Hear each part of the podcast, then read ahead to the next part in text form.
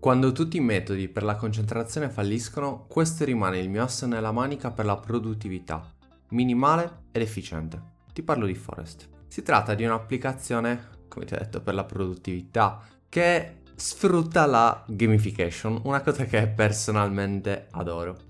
E come lo fa? Semplicemente quando avviamo questa applicazione, gli diamo lo start, e va a bloccarci il telefono non permettendoci di uscire dall'app o meglio non permettendoci di aprire altre applicazioni.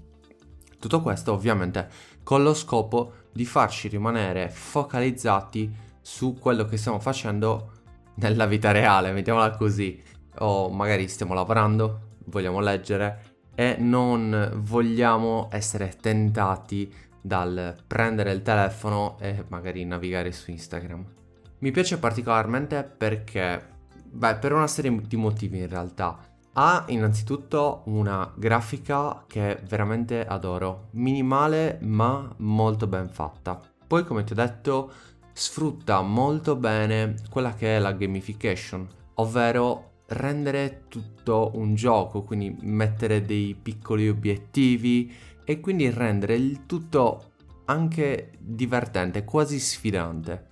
Infatti si può visualizzare la foresta che andiamo a costruire, perché non te l'ho detto, ma ogni volta che rimaniamo concentrati, avviamo il timer e riusciamo a portare a termine la nostra sessione di concentrazione, andiamo a piantare un albero che crescerà e andrà ad aggiungersi a quella che è la nostra foresta. E appunto noi potremo andare a visualizzare questa foresta con tutti gli alberelli che rappresentano le nostre sessioni di studio, di concentrazione, di lavoro e potremo vedere questa foresta, diciamo, visualizzandola nella versione giornaliera, nella versione settimanale, mensile o anche annuale. Oltretutto ci sono diversi alberi che possiamo andare a sbloccare con il tempo e quindi possiamo variegare la nostra foresta arredandola tra virgolette un po' come ci pare e piace. Oltretutto è possibile andare a taggare quelli che sono gli alberi che andiamo a piantare virtualmente all'interno della nostra applicazione e possiamo taggarli in base alle attività che stiamo andando a svolgere, quindi magari lettura, oppure studio, oppure lavoro, come abbiamo detto prima. E grazie a questi tag è anche possibile andare a ricavare delle statistiche che ci dicono come in genere andiamo a distribuire il nostro tempo nell'arco della giornata o della settimana. Questa però è una funzione esclusiva della versione Pro, che in realtà non costa nemmeno tanto, mi pare di ricordare costi sui 2-3 euro in totale, una tantum.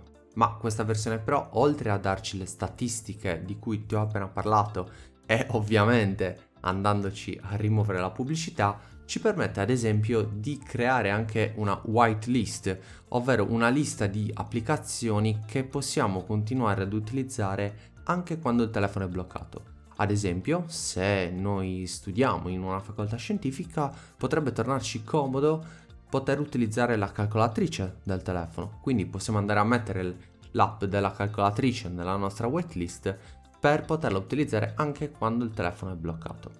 Oltre a questo è anche possibile andare a creare dei tag personalizzati, oltre a quelli già disponibili all'interno dell'applicazione, e poi Forest ti mette a disposizione quelli che sono i trofei, in pratica dei badge per spingere ancora più in alto il concetto della gamification, che ti premiano in base al tempo totale che hai speso con il telefono bloccato, oppure ai giorni di fila che hai utilizzato l'applicazione.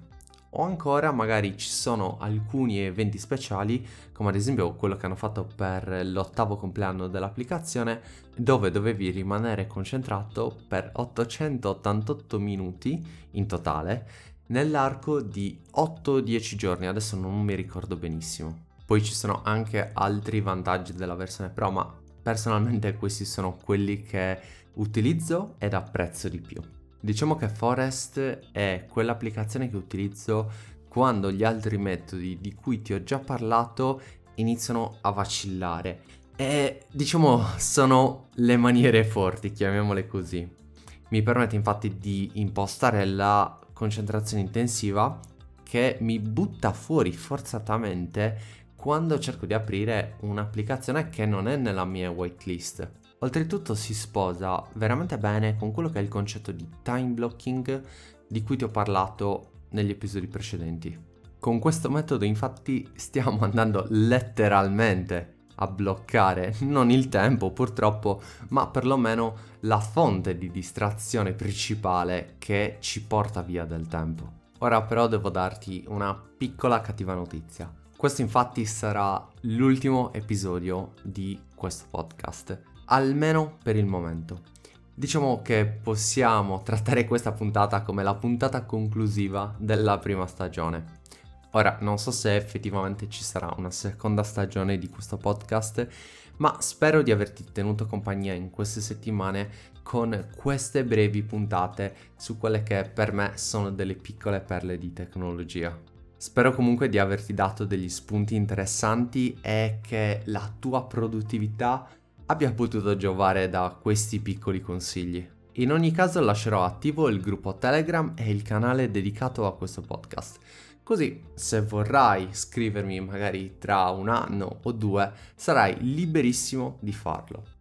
Oltretutto, se ti va, ti lascio anche il mio contatto personale di Telegram così che se vorrai potrai scrivermi direttamente in privato. Mi puoi trovare semplicemente scrivendo su Telegram chiocciolina cucù Riccardo, senza punti, senza spazi, senza underscore, senza nulla. Come avrai notato io adoro parlare di tecnologia e produttività, quindi se mi scriverai non potrò che essere contento di conversare con te di questi argomenti. Per il momento quindi questo è tutto. Ti ringrazio se sei arrivato fino a questo dodicesimo episodio e noi ci sentiamo forse in una prossima stagione. Ciao!